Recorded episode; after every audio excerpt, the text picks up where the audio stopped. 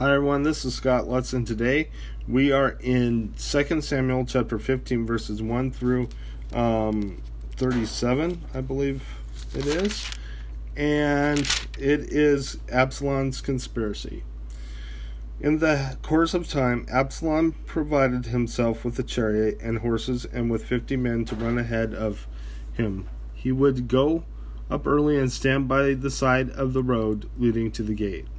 Whenever anyone came with a complaint to be placed before before the king for a decision, Absalom would call out to him, "What town are you from?"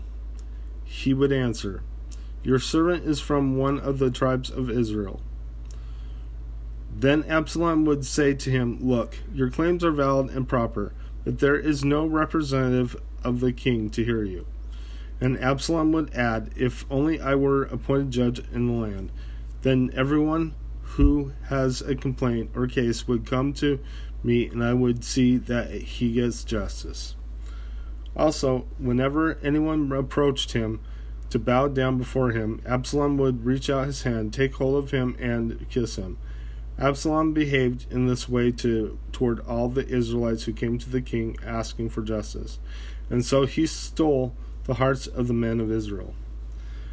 At the end of the four years, Absalom said to the king, Let me go to Hebron and fulfill a vow I made to the Lord, while your servant was living in Geshur in Aram. I made this vow. I, if the Lord takes me back to Jerusalem, I will worship the Lord in Hebron. The king said to him, Go in peace. So he went to Hebron. Then Absalom sent secret messages throughout the tribes of Israel to say, As soon as you hear the sound of the trumpets, then say, Absalom is king in Hebron. 200 men from Jerusalem had accompanied Absalom. They had been invited as guests and went quite, quite innocently, knowing nothing about the matter. While Absalom was offered, offering sacrifices, he also sent for Ahithophel the Gilonite, David's counselor, to come from Gilo, his hometown, and so the conspiracy gained strength, and Absalom's following kept on increasing. David flees. A messenger came and told David, The hearts of the men of Israel are with Absalom. Then David said to all his officials who were with him in Jerusalem. Come, we must flee, or none of us will escape from Absalom. We must leave immediately, or he will move quickly to overtake us and bring ruin upon us and put the city to the sword. The king's officials answered him, Your servants are ready to do whatever our lord the king chooses. The king set out with his entire household following him that he left ten concubines to take care of the palace. So the king set out with all the people following him, and they halted at a place some distance away. All his men marched past him, along with the Kerethites and the Pelethites, and all the six hundred Gadites who had accompanied him from Gath marched toward before the king. The king said to Ittai, the Gittite, why should you come along with us? Go back and stay with King Absalom. You are a foreigner and an exile from your homeland. You came only yesterday, and today shall I make you wander about with us? When I do not take know where I am going, go back and take your countrymen. May kindness and faithfulness be with you.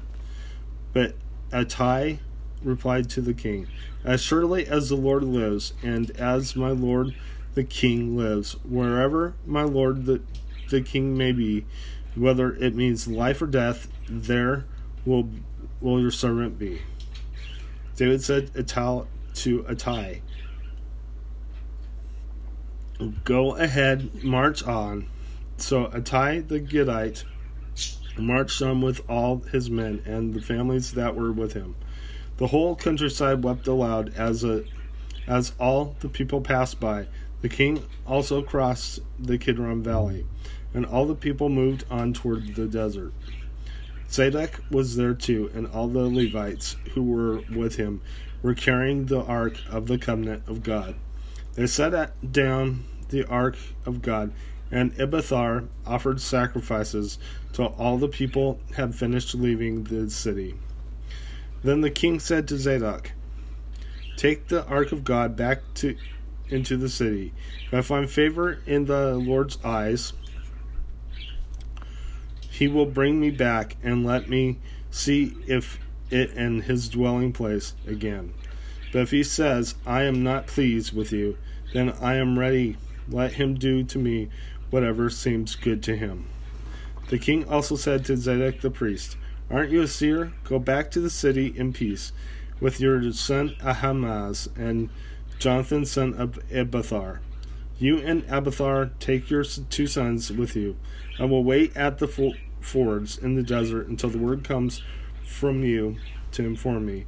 So Zadok and Abiathar took the ark of God back to Jerusalem and stayed there. But David continued up the mount up the Mount of Olives weeping. As he went, his head was covered with and with he was barefoot. All the people with with him covered their heads too and were weeping as they went up. Now David had been told Ahithophel is among the conspirators with Absalom.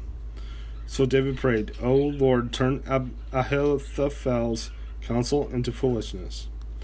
Then David arrived at the summit where people used to, to worship God.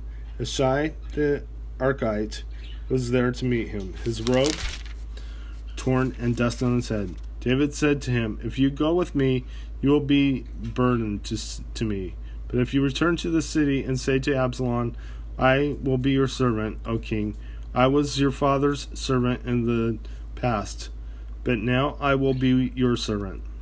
Then you can help me frustrating Ahithophel's advice. Won't the priests Zadok and Abiathar be there with you?